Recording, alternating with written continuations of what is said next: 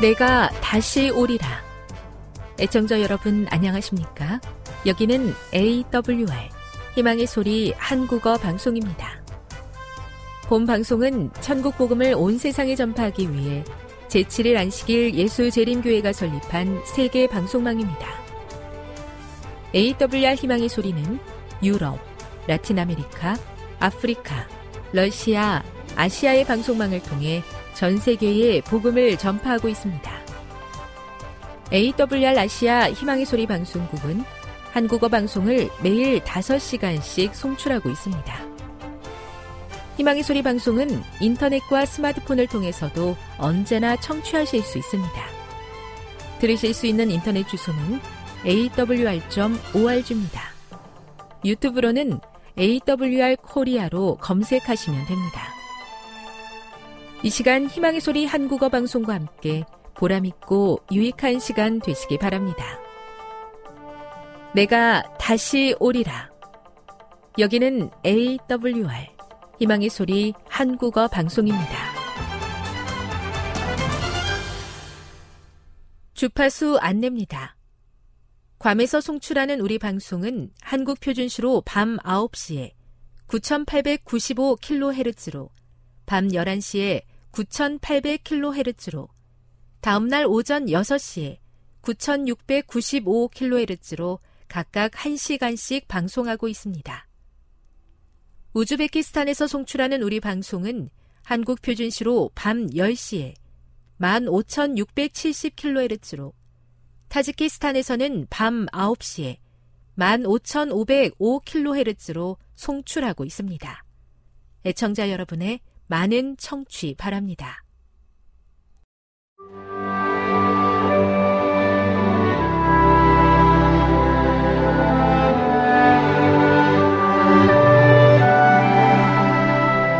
읽어주는 교과 제9과 찬양하는 삶 8월 27일 안식일의 일몰 시간은 오후 7시 9분입니다. 기억절입니다. 주 안에서 항상 기뻐하라. 내가 다시 말하노니 기뻐하라. 빌립보서 4장 4절. 기쁠 때는 주님을 향해 기쁨의 찬양을 외치기가 쉽다. 하지만 일이 잘 풀리지 않고 최악의 상황으로 곤두박질 칠 때, 상상하지 못했던 시련이 엄습해 올 때는 찬양하기가 결코 쉽지 않다. 그러나 다른 어느 때보다도 이러한 때 하나님을 찬양하는 일이 절실히 필요한데 찬양은 우리의 믿음을 지탱해주는 수단이 되기 때문이다. 찬양은 우리가 처한 가장 암담한 상황을 바꾸어 놓을 수 있다. 찬양이 비록 우리가 처한 현실을 바꾸지는 못할지라도 우리 자신과 우리를 둘러싼 사람들을 변화시키므로 우리로 하여금 우리 앞에 놓인 도전들을 담대히 맞서게 해준다. 찬양은 행동으로 나타나는 믿음이다. 찬양하는 일이 우리에게 항상 자연스러운 일은 아닐지 모르지만 찬양하는 일이 우리 삶의 자연스러운 부분이 되도록 연습할 때 그러한 노력은 변화와 승리를 위한 힘을 제공한다. 이번 주 학습 포인트입니다. 찬양이란 무엇인가? 시련의 때에 찬양이 어떻게 강력한 무기가 될 수 있는가? 찬양이 어떻게 우리 자신과 우리 주변 상황을 변화시킬 수 있는가? 학습 목표입니다. 깨닫기. 찬양의 삶을 통해 고난을 극복할 뿐만 아니라 귀한 영혼을 구원할 수 있음을 깨닫는다. 느끼기. 고난 중에도 찬양할 수 있도록 마음속에 역사하시는 하나님의 은혜에 감사한다. 행하기. 눈앞에 보이는 상황이 아니라 신실하신 하나님의 약속을 기억하며 찬양의 삶을 살아간다. 다음의 내용을 안교소 그룹 시간에 함께 토의해 보십시오. 1. 힘들고 어려운 순간 즐겨 부르는 찬양이 있습니까? 2. 바울이 감옥 속에서도 하나님의 평강을 간직하라고 권면할 수 있었던 이유는 무엇입니까? 3. 여리고 성을 무너뜨린 이스라엘 백성들의 외침은 무엇이었습니까? 4. 시편 145편에서 다윗이 제시하는 하나님을 찬양해야 하는 이유는 무엇입니까? 5. 감옥에서도 찬양했던 바울과 신라의 모습은 간수에게 어떤 영향을 끼쳤을까요? 6. 찬양을 통해 적을 물리친 여호사밧의 경험이 우리에게 주는 교훈은 무엇입니까? 7. 하나님을 향한 감사와 찬양이 그대의 삶의 일부가 되도록 하기 위해 어떤 결심을 하시겠습니까? 결론입니다. 찬양은 우리의 마음을 변화시키고 변화된 마음은 외부적인 요인들을 바라보는 우리의 시선을 변화시키기 때문에 그리스도인 삶의 필수적인 요소입니다. 하나님을 향한 찬양이 특별한 이벤트가 아니라 우리 삶의 자연스러운 부분이 될 때 하나님의 인도하심을 날마다 경험하며 행복한 그리스도인으로 살 수 있습니다.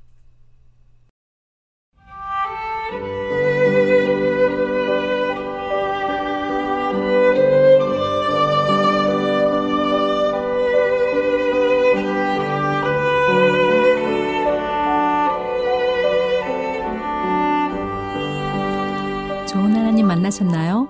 말씀 가운데서 만난 하나님의 사랑, 삶 가운데서 만난 하나님의 사랑을 나누는 LT 시간. 저는 이영미 집사입니다. 오늘은 사도행전 2장 1절부터 13절에 있는 말씀을 함께 나누도록 하겠습니다. 기도하겠습니다. 주님, 오늘도 말씀하옵소서. 주의 종이 듣겠나이다. 겸손히 주의 말씀을 듣고 주의 제자가 되어 주의 재림을 준비하게 하여 주시옵소서. 성령 충만한 사람이 되길 원합니다. 주님, 우리의 죄를 용서하여 주시옵시고 진정한 회개 가운데 주님을 모시는 그러한 마음의 성소를 주님 준비하게 하여 주시옵소서. 주께서 오늘 마음에 있는 복잡한 여러 가지 나의 주장과 편견과 고정관념들을 주의 말씀 앞에 내려놓사오니 주님, 주님께서 들어와 좌정하여 주시옵소서. 마음의 주인이 되어 주시옵소서. 예수님의 이름으로 기도드립니다. 네, 이번 한 주 저는 어, 딸을 통해서 하나님께서 경험하게 하심을 통해서 깨닫게 하시는 그런 하나님을 만났습니다. 아, 제가 항상 잘 확인하라고 얘기하는데도 저희 딸이 어 이게 잘 이렇게 빠뜨리고 잊어먹고 대충 챙기는 그런 버릇이 있습니다. 그런데 이제 그런 것들이 많이 이제 성장하면서 개선이 되었고요. 이제 졸업할, 대학교를 졸업할 나이가 되었는데, 어, 다 학점을 확인했다고는 했는데, 어, 졸업하려고 하니까, 어, 1학점이, 어, 잘못 계산되어서 방학에, 어, 방학 특강을 들어야 된다는 것입니다. 여느 때 같았으면 아 그러게 잘 챙기지 그렇게 핀잔의 말을 하였겠지만 하나님께서는 저의 마음에 그 아이의 말을 듣게 하셨습니다. 그런데 이 친구가 이렇게 얘기를 하더라고요. 엄마 제가 정말 이걸 고치지 않으면 안 될 것 같아요. 어, 이런 실수가 반복되면 굉장히 치명적인 것 같아요. 앞으로 어, 꼼꼼하게 잘 기록하고 또, 음, 확인하고 또 그, 그 학교 당국에도 이나 직접 기관에 확인을 함으로써 제 자신이 스스로 괜찮다고 생각했던 어, 그런 부분들에 대해 다시 생길 수 있는 실수에 대해서 어, 대비를 하고 싶습니다. 저 이거 고치지 않으면 큰일 날 것 같아요. 저는 정말 제 자신이 그 이야기를 하고 있는 딸의 말을 들으면서 아, 하나님께서 내가 뭐라 하지 않아도 그렇게 여러 번 얘기해도 고쳐지지 않았던 부분들을 어, 이 친구의 경험을 통해서 하게 하시는구나. 값진 경험이구나 라고 생각하면서 마음의 안, 평안함을 갖게 하신 하나님을 만났습니다. 아, 인내로 우리를 지켜주시면서 어, 기다려 주시면서 우리 스스로 깨닫고 자유의지를 통하여 우리 자신을 새롭게 하길 원하시는 그 하나님께 감사한 시간이었습니다. 오늘은 사도행전 2장 1절부터 13절에 있는 내용인데요. 함께 읽어드리도록 하겠습니다. 오순절 날이 이미 이름에 그들이 다 같이 한 곳에 모였더니 후련히 하늘로부터 급하고 강한 바람 같은 소리가 있어 그들이 앉은 온 집에 가득하며 마치 불의 혀가처럼 갈라지는 것들이 그들에게 보여 각 사람 위에 하나씩 임하여 있더니 그들이 다 성령의 충만함을 받고 성령이 말하게 하심을 따라 다른 언어들로 말하기를 시작하니라. 그때 경건한 유대인들이 천하 각국으로부터 와서 예루살렘에 머물러 있더니 이 소리가 남에 큰 무리가 모여 각각 자기의 방언으로 제자들이 말하는 것을 듣고 소동하여 다 놀라 신기하게 여겨 이르되 보라 이 말하는 사람들이 다 갈릴리 사람이 아니냐? 우리가 우리 각 사람의 난 곳 방언으로 듣게 되는 것이 어찌 됨이냐? 우리는 바데인과 메데인과 엘람인과 또 메소포타미아 요대와 갑바도니아 도기아 본도와 아시아 블루기아와 반빌리아 애굽과 및 구레네에 가까운 리비아 여러 지방에 사는 사람들과 로마로부터 온 나그네 곧 유대인과 유대교에 어, 들어온 사람들과 그레데인과 아라비아인들과 이라 우리가 다 우리의 각 언어로 하나님의 큰 일을 말함을 듣는도다 하고 다 놀라며 당, 당황하여 서로 이르되 이 어찌 된 일이냐 하며 또 어떤 이들은 조롱하여 이르되 그들이 새 술에 취하였다 하더라. 네, 오늘 본문의 말씀을 보면서 아 오순절 성령이 강림하시는 모습을 생생하게 보는 것 같습니다. 저는 첫 번째 성령이 언제 내렸나 봤더니 여기 보면 오순절이라는 표현이 있습니다. 언제부터 50일 되는 날일까요? 네, 예수님께서 부활하신 후에 40일 어, 동안 제자들이 가르치신 다음에 승천하셨습니다. 그리고 열흘이 지난 날이 바로 오순절인 것입니다. 어, 성령은 어, 성령의 약속을 따라 기도하는 열흘이 열흘 동안 기도하는 사람들 위에 내렸습니다. 자, 모였던 사람들은 이 열흘 동안 아무런 변화가 없을 때 어떤 마음이었을까요? 네, 그들은 무엇을 하며 기다렸을까요? 아마도 거기 모였던 사람들은 어, 기도드렸을 때 하나님께서 그들의 마음에 회개의 마음을 허락하셨을 것입니다. 그리고 함께 한 마음으로 기도하였기 때문에 기도의 능력을 경험했을 것입니다. 그리고 하루, 이틀, 3일, 4일. 매일매일 시간이 지나도 10일이라는 기간이 지나도 어 10일이라는 기간이 되, 될 때까지 아무런 변화가 없었습니다. 그러나 그들은 믿네, 믿음과 인내로 기다렸습니다. 자, 성령은 어떠한 모습으로 왔을까요? 네, 여기 보면 이런 표현들이 있습니다. 호련히 하늘로부터 급하고 강한 바람 같은 소리가 있다고 했습니다. 바람이 아니라 바람 같은 소리라 했습니다. 또한 불의 혀처럼 갈라지는 것들이 그들에게 보였다고 했습니다. 그리고 각 사람의 위에 하나씩 임하여 있었다고 했습니다. 네, 성령께서는 각 사람 위에 온 집에 가득하게 저희에게 보이는 그 그것은 바로 바람 소리처럼 또 불의 혀과 같은 모습이라고 했습니다. 자, 성령은 왜, 성령을 왜 바람 소리, 불의 혀와 같은, 어, 같이 보였다고 했을까요? 바로 성령의 능력과 충만함을 나타내는 것입니다. 또 불이 타는 모습을 상징적으로 표현된 것입니다. 하나님의 임재가 있을 때는 늘 불이 타는 것과 같은 그러한 어, 꺼지지 않는 불과 같은 모습을 어, 보게 되었습니다.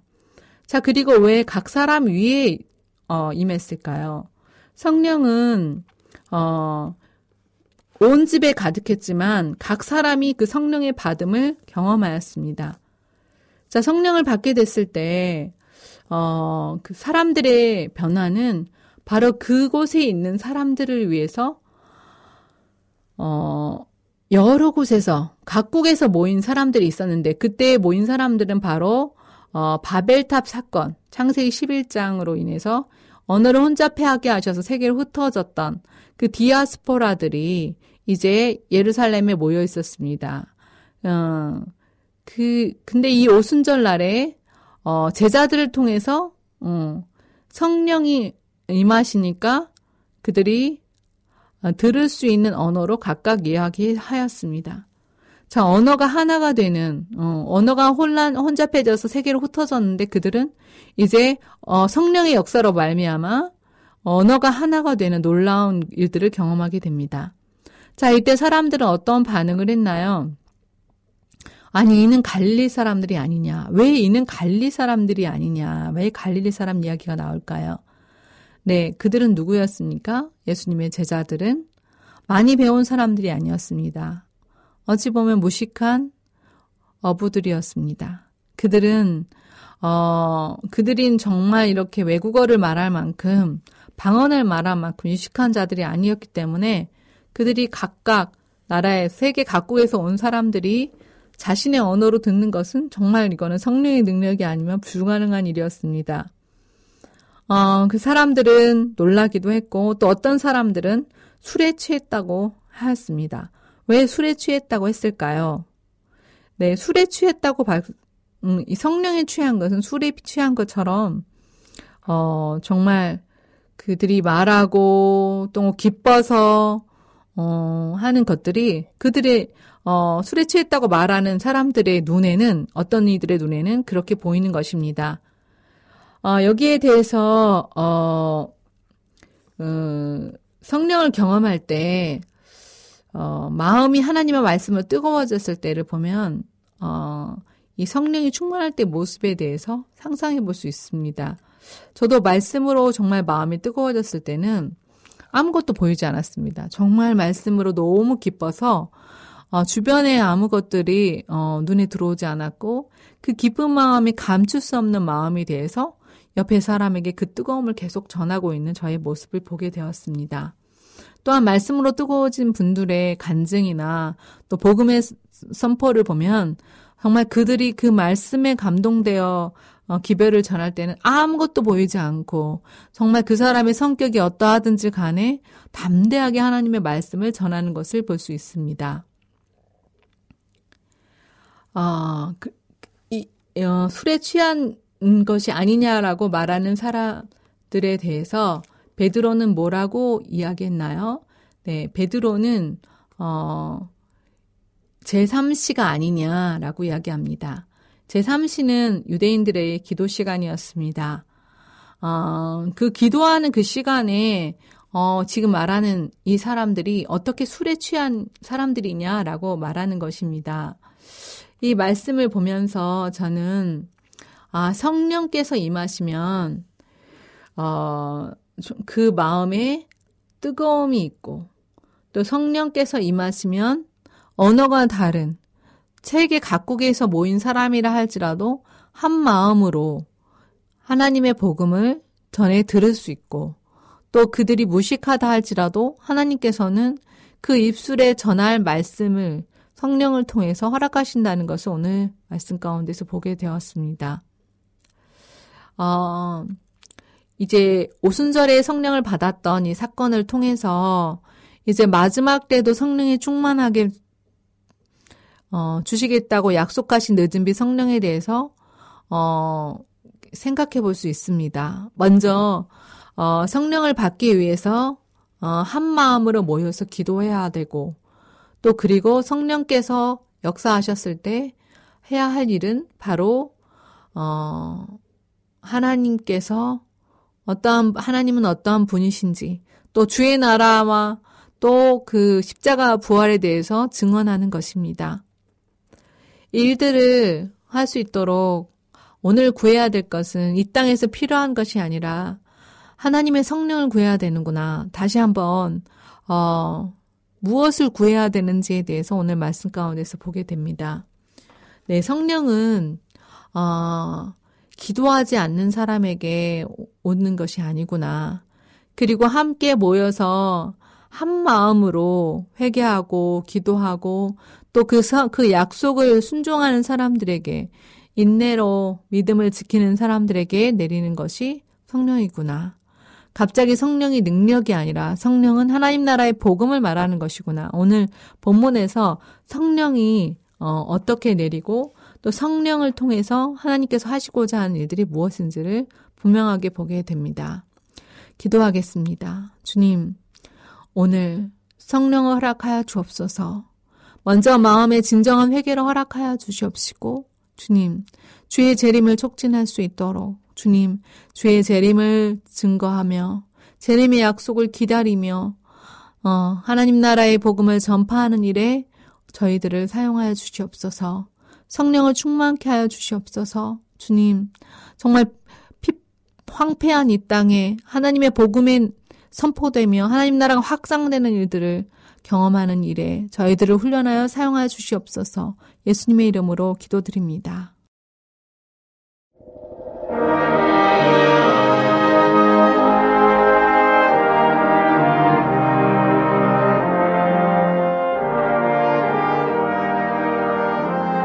애청자 여러분 안녕하십니까? 하나님의 귀한 말씀으로 감동과 은혜를 나누는 시간입니다.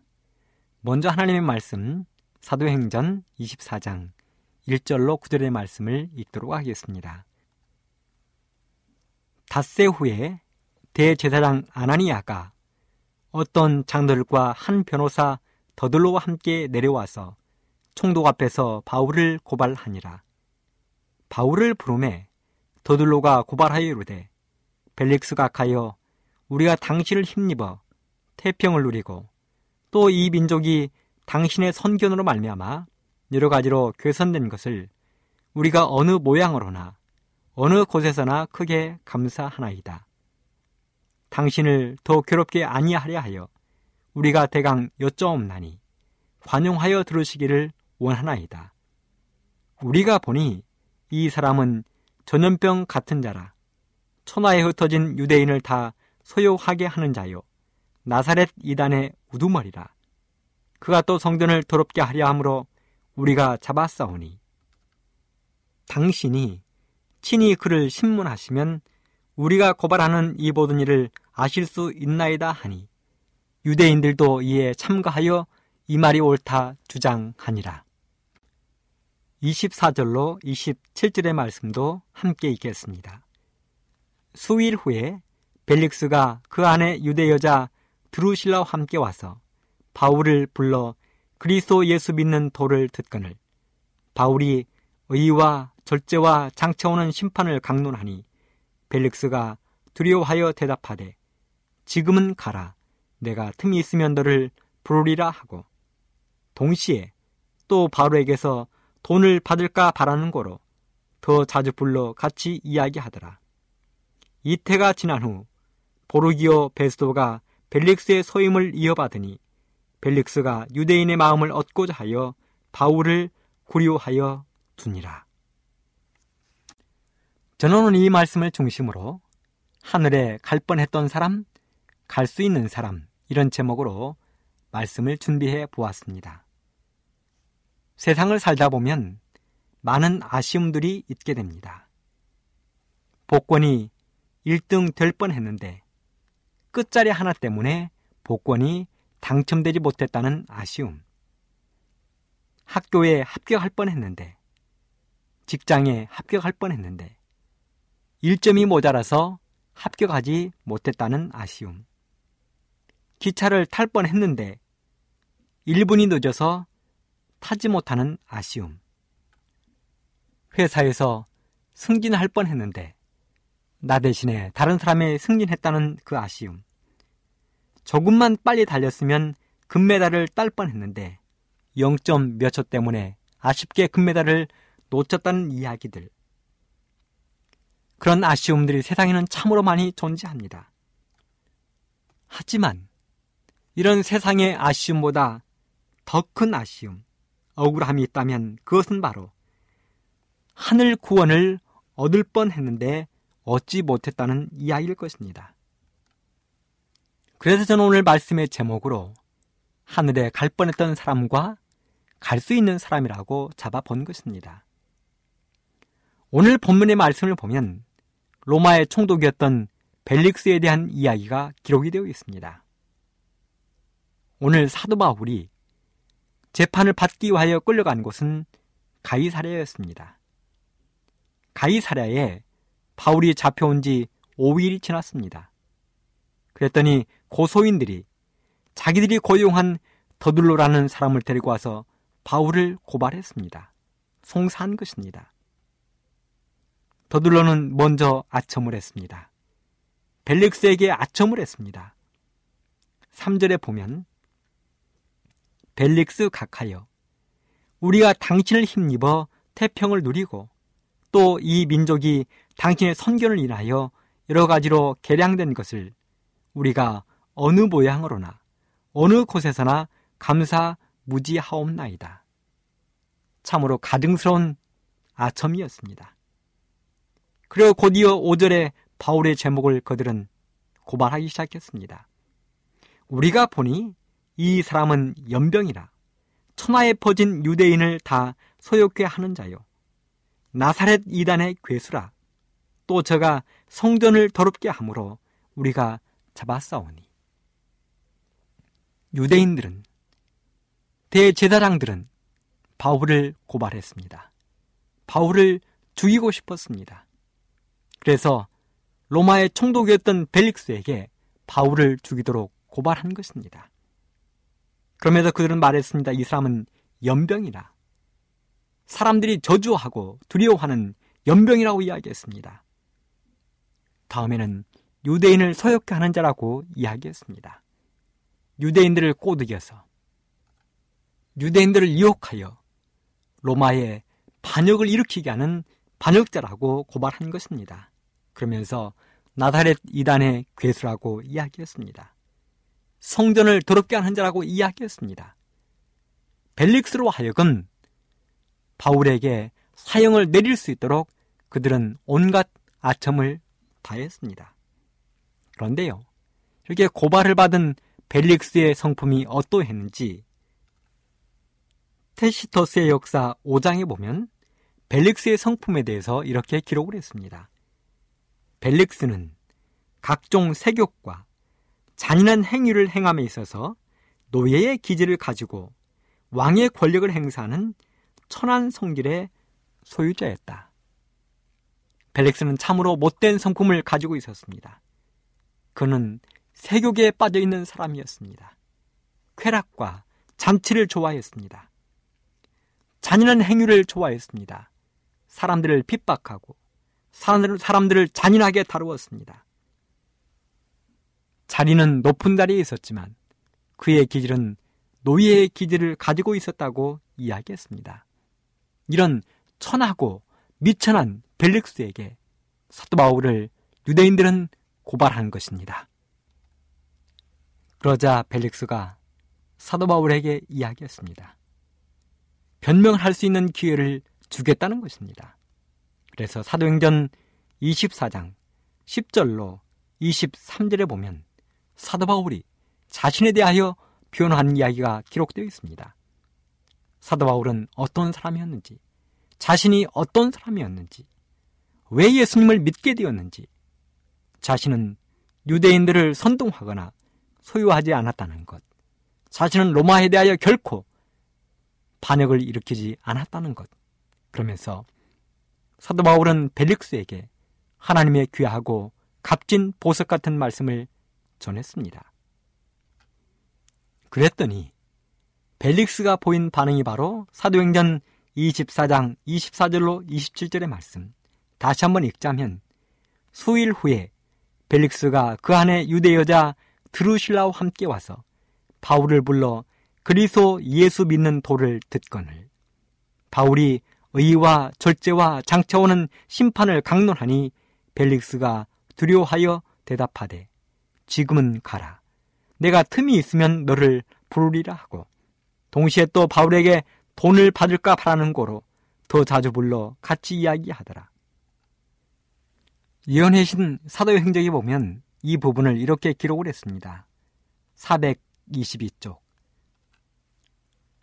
그 일후 오래지 아니하여 벨릭스는 그의 아내 드루실라와 바울을 불러 그에게서 그리스도 예수를 믿는 도를 듣고자 개인적으로 만났다. 그들은 이 새로운 진리, 곧 저희가 다시는 전혀 들을 수 없을지도 모르는 진리, 만일 저희가 거절한다면 하나님의 날에 그들에 대하여 신속한 증거를 하게 될 진리를 듣고자 열심을 내기까지 하였다 그랬습니다. 그랬습니다. 벨릭스는 성격이 사악하고 못된 사람이었지만 짐승과 같은 노예와 같은 근성을 가진 사람이었지만 바울의 감동적인 설교를 통하여 진리의 증거에 대하여 그는 반응했다는 것입니다. 그래서 그는 자기 아내와 함께 이 말씀을 듣기 위하여 열심을 내기까지 했습니다. 그리고 고민했습니다. 사도행적 422쪽은 계속해서 이렇게 기록하고 있습니다. 그러나 벨릭스는 사리 사욕 외에 더 고상한 동기 따위는 알지 못하였다. 따라서 그는 칭찬에 대한 애착심과 승진에 대한 욕망으로 지배를 받았다. 그래서 그는 말하기를 시방은 가라. 내가 틈이 있으면 너를 부르리라고 말했다. 그렇습니다. 안타깝게도 이 벨릭스에게는 진리보다는 사리사욕, 자기 눈앞의 이익이 더 급했다는 것입니다. 그는 대제사장들과 유대인들의 칭찬의 마음이 녹았습니다. 그는 승진에 대한 욕망이 있었습니다. 그 모든 것들이 그의 이성을 지배했습니다. 그래서 사도 바울이 간절하게 전하는 어쩌면 베릭스가 마지막으로 이 말씀을 들을 수밖에 없는 기회에 그 말씀을 그는 거절했습니다. 그리고 말했습니다. 시방은 가라. 내가 틈이 있으면 너를 부르리라. 이렇게 진리를 거절하고 진리를 소홀히 여긴 이 벨릭스의 결과는 어떻게 되었습니까? 사도행적 427쪽은 이렇게 기록하고 있습니다. 바울이 의와 절제와 장차오는 심판에 관하여 그와 함께 논의하였을 때에 한 줄기의 하늘빛이 벨릭스에게 비치도록 허락 되었다. 그것은 그의 죄악을 깨닫고 죄를 버릴 수 있게 하는 하늘이 보낸 기회였다. 그러나 벨릭스는 하늘의 사자에게 시방은 가라. 내가 틈이 있으면 너를 부리라고 말하였다. 그는 제공된 최후의 은혜를 거절하였다.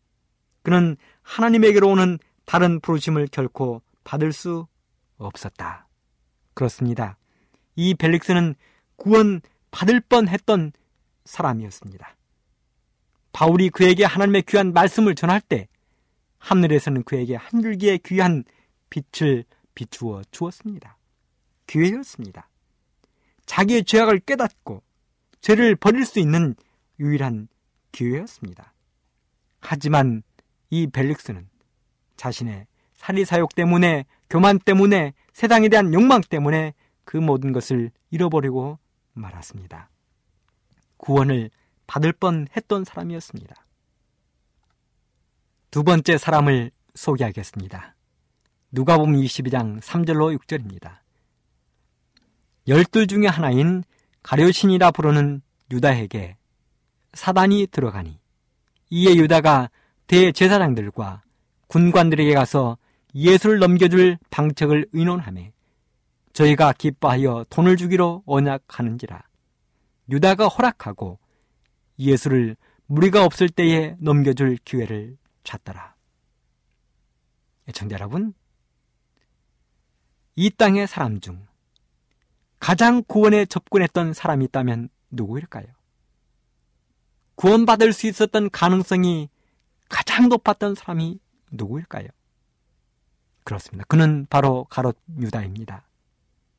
예수님의 12명의 제자 중 자기 팔로 찾아온 유일한 사람입니다. 다른 사람들은 예수님이 불렀지만 가론 유다는 자신의 발로 예수님을 찾아왔습니다. 3년 반 동안 예수님을 따라다녔습니다. 병 고치는 능력을 받고 병을 고쳤습니다. 귀신을 쫓아낸 능력을 받고 귀신을 쫓아냈습니다. 그는 예수님과 함께 먹고 예수님과 함께 잠을 자고 예수님과 함께 걸었습니다. 그런데 그는 구원을 얻을 뻔한 사람이 되고 만 것입니다. 유다의 성품을 시대수망 716쪽은 이렇게 기록을 했습니다. 유다는 본래 돈에 대하여 강한 애착을 가지고 있었으나 그는 이런 일을 할 만큼 늘 부패되어 있었던 것은 아니다. 그는 악한 탐욕의 정신을 길러서 마침내 이것이 그의 생애를 지배하는 동기가 되게 하였다. 그렇습니다. 유대는 언제나 그의 마음이 타락하고 부패했던 것은 아니었다는 것입니다.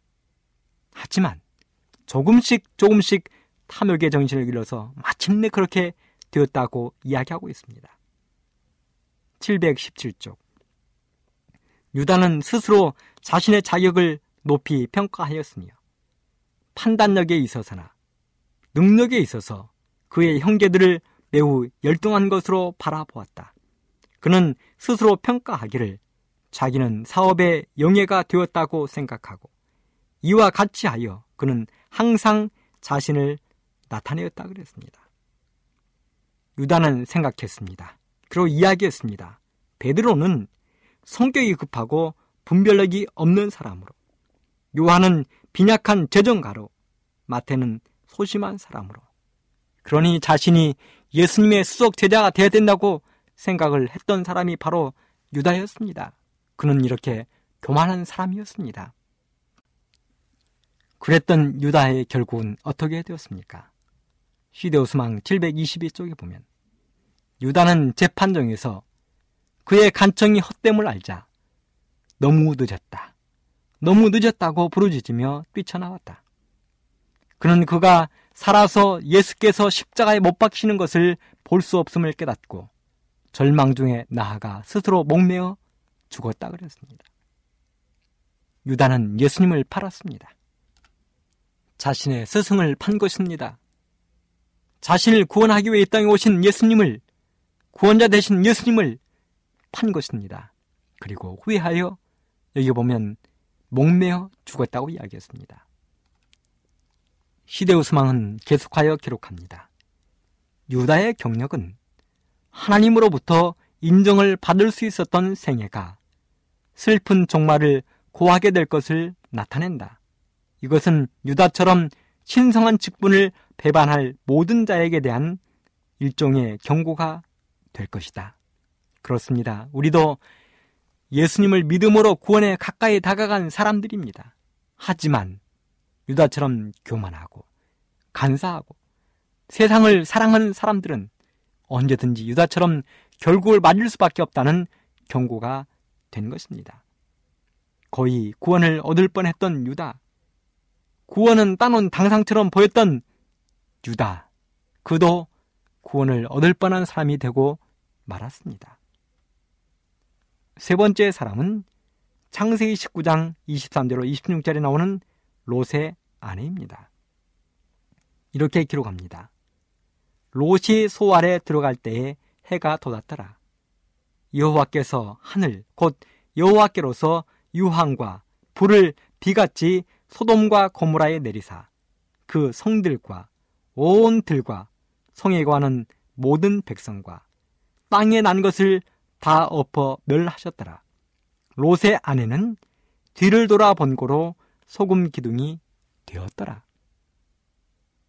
사랑 여러분, 롯의 아내는 천사가 소돔성에서 롯과 함께 데리고 나왔습니다. 그가 가야 될 곳까지 알려주었습니다. 하지만 롯의 아내는 망설였습니다. 부조와 선지자 160쪽에 보면 그 부분을 이렇게 기록했습니다.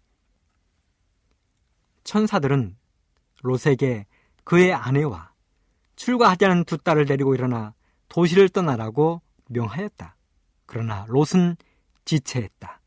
그들은 소돔에 대한 애착심을 가지고 있었으며 아내는 저들을 두고 떠나기를 거절하였다.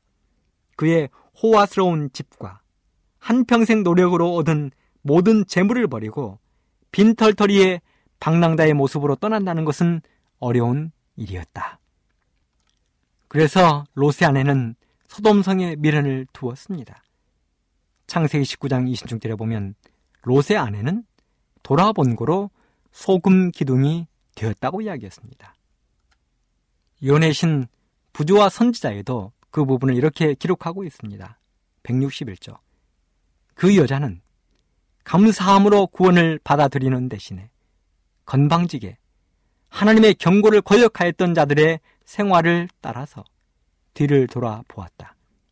그 여자의 죄가 그 여자는 살 가치가 없다는 것을 보였으니 우리는 우리의 구원을 위하여 하나님의 은혜로운 준비를 경시하지 않도록 조심하여야 한다.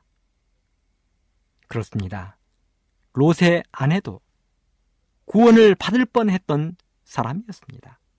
그 외에도 누가 보면 18장 18절 23절에 보면 부자 법관의 이야기가 기록되어 있습니다. 그도 예수님을 찾아왔습니다. 예수님의 제자가 되고 싶었습니다. 하지만 노예는 모든 재산을 팔아 가난한 사람을 도와주라고 이야기했을 때 그는 근심하여 돌아갔습니다. 다시는 예수님께 나오지 않았습니다. 민수기 22장 21절로 35절에 보면 선지자 발람의 이야기가 기록되어 있습니다. 그는 선지자였지만 돈에 눈이 어두워 하나님을 떠나갔습니다. 이 사람들의 공통점이 무엇입니까? 그들은 세상의 재물에 대한 미련이 남아있던 사람들이었습니다. 세상의 명예에 대해서 미련이 남아있던 사람이었습니다. 교만했습니다. 세상에 대한 애착심이 있었습니다. 그래서 구원을 얻을 뻔했지만 결코 구원을 얻지 못한 사람이 되고 말았습니다.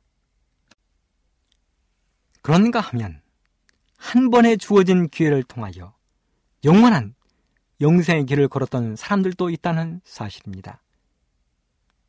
첫 번째 사람으로 구레네 시몬이 있습니다. 그는 예수님 대신 갈바리길 십자가를 진 사람입니다. 그는 우연하게 예루살렘에 왔다가 예수님의 십자가를 대신 졌습니다. 시도수망 742쪽에 보면 이렇게 기록합니다. 시몬은 예수의 소문을 들었다. 그의 아들들은 구세주를 믿는 자들이었으나 그 자신은 제자가 아니었다. 갈바리에 십자가를 지고 간 것은 시몬에게 축복이 되었으며 그는 그 이후로 항상 이 섭리를 감사히 여겼다. 이것은 그로 하여금 자진해서 그리스도의 십자가를 지게 하였으며 항상 즐거움으로 십자가 아래 서게 하였다 그랬습니다. 이 말씀에 비추어 보면 시몬은 아들들을 통하여 예수님 이야기를 들은 것입니다. 그의 아들들은 예수님의 열두 제자의 무리는 아니었지만 예수님을 신실하게 믿는 사람이었던 것 같습니다. 그래서 예수님에 대하여 듣고 아는 바를 자신의 부모님에게 이야기했습니다. 하지만 이 시몬은 그때까지 예수님의 제가 아니었습니다. 예수를 믿는 사람이 아니었습니다. 하지만 그날 예수님의 십자가를 진 이후로 그는 예수님의 충실한 제자가 되었습니다. 다른 사람들에게 십자가에 대해서 이야기하기를 좋아했습니다. 비록 당시에 십자가를 지는 그것이 치욕스럽고 창피한 일이었지만 수많은 사람들이 바라볼 때 그는 창피했지만 갈바리까지 대신 지고 한 그 십자가 때문에 그는 구월의 대원에 참여한 것입니다. 그래서 그는 후일에 수많은 사람들에게 십자가에 대해서 자랑하기를 좋아하고 이야기하기를 좋아하고 소개하기를 좋아하는 사람이 되었습니다. 구원받은 사람이 된 것입니다. 그 다음에 두 번째로 예수님의 제자들이 있습니다. 마태복음 4장 18절로 22절에 보면 예수님께서 자신의 제자들을 부르는 이야기가 기록되어 있습니다. 베드로를 부르셨습니다. 안드레를 부르셨습니다. 야고보를 부르셨습니다. 요한을 부르셨습니다. 그들은 그때 자신들의 직업에 충실하게 일을 하고 있었습니다. 갈릴리 바다에서 고기를 잡고 있었습니다. 그런데 예수님께서 그들을 부르신 것입니다. 나를 따르라는 것입니다. 사람 낚는 어부가 되게 해주겠다고 말씀하셨습니다. 이 말씀을 듣고 베드로와 요한과 안드레와 야고보는 자신들의 배를 버려두었습니다. 그물과 부친을 버려두고 가족들을 버려두고 예수님을 따라 나섰습니다. 수많은 사람들이 손가락질을 했을 것입니다. 저들이 목수에게 미쳐서 가족들을 버렸다고 이야기했을 것입니다. 직업을 버렸다고 이야기했을 것입니다. 배를 버렸다고 이야기했을 것입니다. 손가락질했을 것입니다. 하지만 베드로와 안드레와 야고와 요한은 그리고 다른 제자들은 그 일에 대하여 후회하지 않았습니다. 예수님을 따른 일에 있어서 그들은 최선을 다했습니다. 붙잡은 구원을 그들은 결코 놓치지 않았습니다. 세 번째는 여인 롯이 있습니다. 롯기 1장 16절로 17절에 보면 이 여인 롯이 자기의 시어머니 나오미를 따라 나서는 이야기가 기록되어 있습니다. 사실 롯은 이방 여인이었습니다. 모압의 여인이었습니다. 그래서 시어머니 나호미가 자기 고향 베들렘으로 돌아갈 때 따라 나서지 않아도 되었습니다. 시어머니 나호미도 롯을 따라오라고 이야기하지 않았습니다. 가족에게 돌아가라고 이야기했습니다. 민족에게 돌아가라고 이야기했습니다.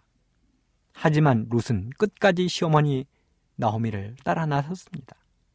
그 결과로 그는 사랑스러운 남편 보아스를 만났고 예수님의 위대한 조상이 되었습니다. 구원받는 조상이 되었습니다. 친정 부모님, 고향, 일가 친척을 버렸지만 그는 더 큰 보상을 하나님께 받은 것입니다. 그 외에도 기생 라합이 있습니다. 수많은 사람들이 한 번 얻은 구원을 결코 놓치지 않았습니다. 이 사람들의 공통된 특징이 무엇입니까? 그들은 의심 없는 믿음을 가졌습니다. 오직 십자가만을 바라보는 믿음을 가졌습니다. 그래서 부조와 선지자 170쪽에 보면 이 사람들에 대하여 이렇게 기록하고 있습니다. 아브라함의 후손에 대하여 이 사람들은 다 믿음을 따라 죽었으며 약속을 받지 못하였을 때 그것을 멀리서 바라보고 환영하며 또 땅에서는 외국인과 나그네로라 증가했다 하고 기록했다. 우리도 더 나은 본향을 사모하니 하늘에 있는 것을 얻으려면 우리는 이 땅에서 외국인과 나그네처럼 살아야 한다. 진정한 아브라함의 후손은 하나님의 경영하시고 지으실 성을 찾고 있을 것이다. 여기 보면 외국인과 나그네처럼 살라고 이야기했습니다. 여러분, 나그네는 방랑자와는 다릅니다. 방랑자는 갈 곳이 없어 방황하는 사람이지만 나그네는 갈 곳이 정해져 있는 사람입니다. 나그네는 자기의 돌아갈 집이 있습니다. 외국인도 자기가 돌아가야 될 자기의 고국이 있습니다. 그래서 말씀했습니다. 우리는 이 땅에서 외국인과 나그네처럼 살아야 한다. 우리가 돌아가야 될 집은 어디에 있습니까? 우리가 돌아가야 될 우리의 고국은 어디에 있습니까? 그곳은 바로 하늘입니다. 주님이 계시는 하늘입니다. 오늘 우리는 구원을 얻을 뻔 했던 그 사람들, 벨릭스, 유다, 롯의 아내처럼 생활하고 있습니까? 아니면 구원을 얻은 사람들, 구레네 시몬, 예수님의 제자들, 여인 룻처럼, 라합처럼 이렇게 살고 있습니까? 바라기는 구원을 얻었던 사람들, 의심 없이 예수님의 믿음을 굳게 붙잡고 십자가만을 바라보며 하늘로 나갔던 사람들처럼 생활하게 되기를 간절히 바랍니다. 그래서 여러분들의 모든 생애가 행복하고 즐겁고 결국은 하늘에서 영원한 영생을 누리는 멋진 신앙인들이 되기를 간절히 바라면서 말씀을 마치겠습니다. 감사합니다.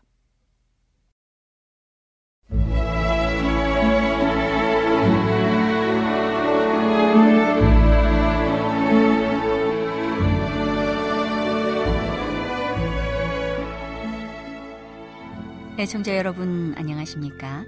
명상의 오솔길의 유병숙입니다.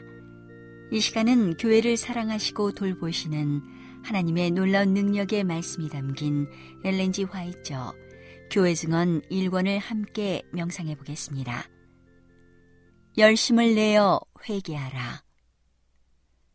다른 사람의 의복, 모자, 앞치마 등이 그들의 주목을 끈다. 그들은 이 사람 저 사람에게 말하지 않을 수 없으며 그런 것을 생각하는데 여러 주일이 걸린다. 나는 몇몇의 가련한 영혼들이 가지고 있는 신앙의 전부가 다른 사람들의 의복과 행동을 관찰하고 결점을 찾아내는 것으로 이루어져 있음을 보았다.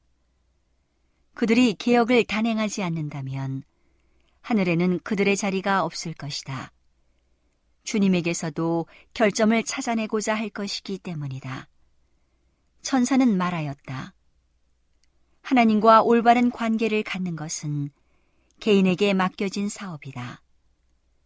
그 사업은 하나님과 우리 자신들의 영혼과만 해결해야 할 일이다.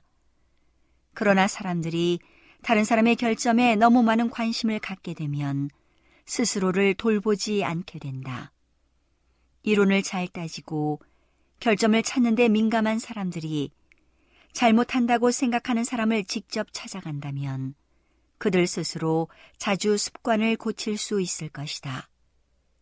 그것은 너무도 달갑지 않은 일이므로 그들을 찾아가기보다는 차라리 그들의 이론을 포기할 것이다. 그러나 비난의 대상이 되어 있는 사람이 없을 때는 이 사람 저 사람에 관하여 마음대로 이야기하는 것이 쉬운 일이다. 어떤 사람들은 하나님께 예배드리면서 질서를 지키고자 애쓰는 것이 잘못이라고 생각한다. 그러나 나는 하나님의 교회에서 질서를 지키는 것이 위험한 일이 아님을 보았다.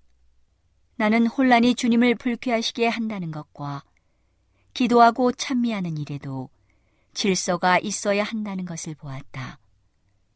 하나님의 영이 확신을 주므로 깊은 감동을 느끼게 하지 않는 한 우리의 가족을 위한 기도를 드리고자 하나님의 집에 나와서는 안 된다. 일반적으로 우리의 가족을 위하여 기도드리기에 적당한 장소는 가족 재단이다. 우리의 기도의 주제가 동떨어진 것일 때에는 골방은 그것들을 위하여 하나님께 간구하기에 적합한 장소이다. 하나님의 집에 있을 때 그 시간의 축복을 위하여 기도하고 하나님께서 우리의 기도를 들으시고 응답하실 것을 기대해야 한다. 그러한 모임은 생동감이 있고 흥미로울 것이다.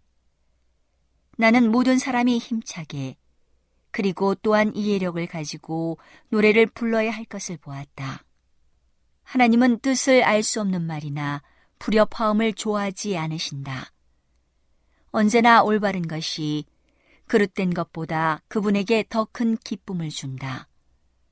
그러므로 하나님의 백성들이 정확하고 화음이 잘 되는 노래를 부르면 부를수록 하나님은 더욱 영광을 받으시고 교회는 유익을 얻고 불신자들에게 좋은 감화를 주게 된다. 나는 하늘에 있는 질서, 곧 완전한 질서를 보았고 그곳에서 완전한 음악을 들을 때 도취되어 버렸다. 이상에서 깨어난 후 이곳에서 듣는 노래는 매우 거칠고 화음이 조화되지 않았다. 나는 한 무리의 천사가 각각 금 거문고를 들고 정방형으로 서 있는 것을 보았다. 그 거문고 끝에는 돌려서 음정을 조절하거나 고정시키는 기구가 있었다. 그들의 손가락은 아무렇게나 줄 위로 왔다 갔다 하지 않고 각기 다른 소리를 내기 위하여 각기 다른 줄을 건드렸다. 언제나 지휘하는 한 천사가 있었는데 그가 먼저 검은고를 울려 음성을 내면 모든 천사가 풍부하고 완전한 하늘의 음악에 연합한다. 그것은 도저히 묘사할 수 없다. 그것은 하늘의 멜로디이며 거룩한 멜로디이다. 그러는 동안 모든 얼굴에서는 예수님의 형상이 비치고 말할 수 없는 영광으로 빛나고 있었다. 동부와 서부, 사랑하는 형제들에게 주님께서 이상 중에 동부와 서부에 관한 어떤 것들을 내게 보여주셨는데 그것을 그대들 앞에 제시하는 것이 맡은 바 의무인 줄 생각한다. 하나님께서 현대 진리가 서부에 전해질 기회를 열어주고 계심을 보았다. 서부에서보다 동부에서 사람들을 움직이게 하는 데는 훨씬 더 많은 힘이 요구된다. 그러므로 현재 동부에서는 매우 적은 일밖에 성취하지 못한 형편이다. 현재 가장 좋은 결과가 나올 수 있는 곳에서 특별한 노력을 해야 한다. 동부에 있는 사람들은 그리스도의 재림을 전하는 기별을 듣고 하나님의 능력이 크게 나타나는 것도 보았다. 그러나 그들은 현재 거의 접촉하지 못할 냉담과 안일의 상태로 빠져 들어가 버렸다. 가장 훌륭한 재능으로 비범한 활동이 동부에서 이루어졌지만 성취된 일은 너무 적다. 나는 서부에 있는 사람들이 동부에 있는 사람들보다 훨씬 더 쉽게 감동을 받을 수 있음을 보았다. 그들은 진리의 빛을 받지 않았고 그 빛을 거절한 적도 없기 때문에 그들의 마음은 진리와 하나님의 영에 대하여 더욱 부드럽고 민감하다. 서부에 있는 많은 사람들의 마음은 진리를 열렬하게 받아들일 준비가 이미 갖추어져 있다. 그러므로 하나님의 종들이 나아가서 귀중한 영혼들의 구원을 위하여 활동할 때 그들의 고된 사업에서 용기를 얻는 많은 업적을 보게 된다. 사람들이 듣고자 열성을 나타내고 많은 사람들이 진리를 받아들일 때 하나님께서 당신의 종들에게 주신 재능은 활용되고 강화된다. 그들은 그들의 활동이 성공으로 보답되는 것을 본다. 오늘은 하나님의 놀라운 능력의 말씀이 담긴 엘렌지 화이처 교회 증언 1권을 함께 명상해 보았습니다. 명상의 오솔길이었습니다.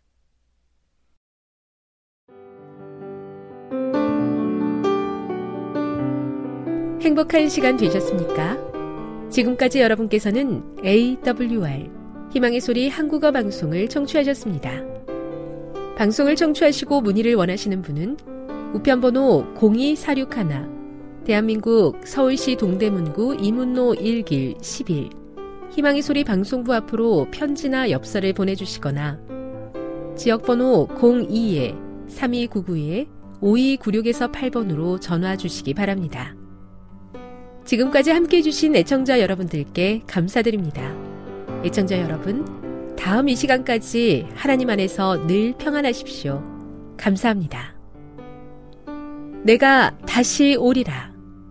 여기는 AWR, 희망의 소리 한국어 방송입니다.